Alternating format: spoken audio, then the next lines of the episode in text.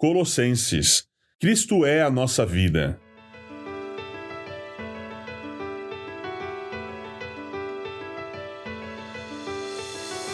Durante essa semana, nós refletimos na carta aos Colossenses, escrita pelo apóstolo Paulo, inicialmente para combater heresias que estavam sendo ensinadas por um grupo de gnósticos.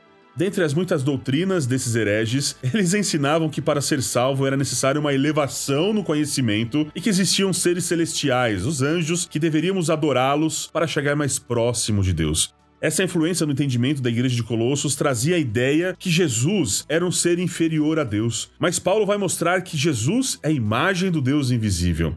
Nós vimos também que Paulo exortou aos colossos a permanecerem na fé, alicerçados, firmes e não se afastarem da esperança do evangelho. A verdadeira fé e esperança estão em Cristo e não em outro lugar. Nosso chamado a viver como Jesus viveu, e ele nos deu o poder para isso, e essa é a obra da cruz.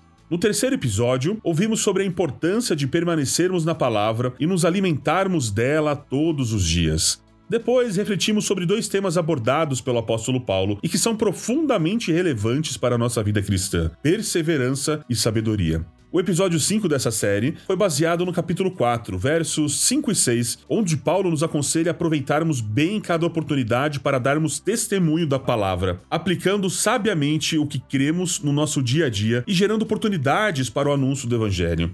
E ontem estudamos sobre o nosso maior chamado, viver nele. Ele é o padrão, vivemos e existimos para a sua glória. E hoje, para encerrarmos a nossa série sobre o livro de Colossenses, eu quero compartilhar um texto escrito por um pastor inglês chamado Charles Spurgeon, escrito em 1840, cujo título é Cristo é a nossa vida. Colossenses capítulo 3, verso 4. Quando Cristo, que é a sua vida, for manifestado, então vocês também serão manifestados com ele em glória. Essa expressão maravilhosamente rica do apóstolo Paulo indica que Cristo é a fonte de nossa vida. Ele nos deu vida. A mesma voz que trouxe Lázaro para fora do sepulcro nos ressuscitou para andarmos em novidade de vida. Agora, ele é a essência da nossa vida espiritual. É por intermédio da vida dele que nós vivemos. Cristo está em nós, a esperança da glória, a causa das nossas ações, o pensamento central que direciona os demais pensamentos. Jesus é o alimento de nossa vida. De que mais o crente pode se alimentar além da carne e sangue de Jesus? Este é o pão que desce do céu, para que todo o que dele comer não pereça. Evangelho de João, capítulo 6, verso 50. Ó cansados peregrinos desse deserto de pecado, vocês nunca conseguirão um bocado que sacia a fome de seus espíritos, a menos que o encontrem em Jesus.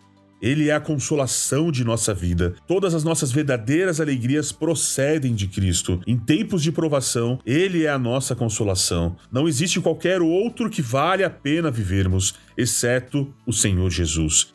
E a graça dele é melhor que a vida. Cristo é o objetivo de nossa vida. Como o navio se apressa rumo ao porto, assim o crente se apressa rumo ao curadouro do coração de seu Salvador. Como a flecha voa até o seu alvo, assim o crente voa até o aperfeiçoamento de sua comunhão com Cristo Jesus. Assim, como o soldado luta por seu capitão, sendo recompensado quando seu capitão conquista a vitória, assim o crente luta por Cristo, obtendo seu triunfo nos triunfos do seu Senhor. Para mim, o viver é Cristo. Filipenses 1, 21. Cristo é o exemplo de nossa vida. Onde existe a mesma vida no interior, haverá em grande medida os mesmos resultados no exterior. Se vivemos em comunhão íntima com o Senhor Jesus, amadureceremos como Ele. Devemos colocá-lo diante de nós como nosso modelo divino, pois assim nos esforçaremos para andar nos passos dele, até que ele se torne a coroa de nossa vida na glória.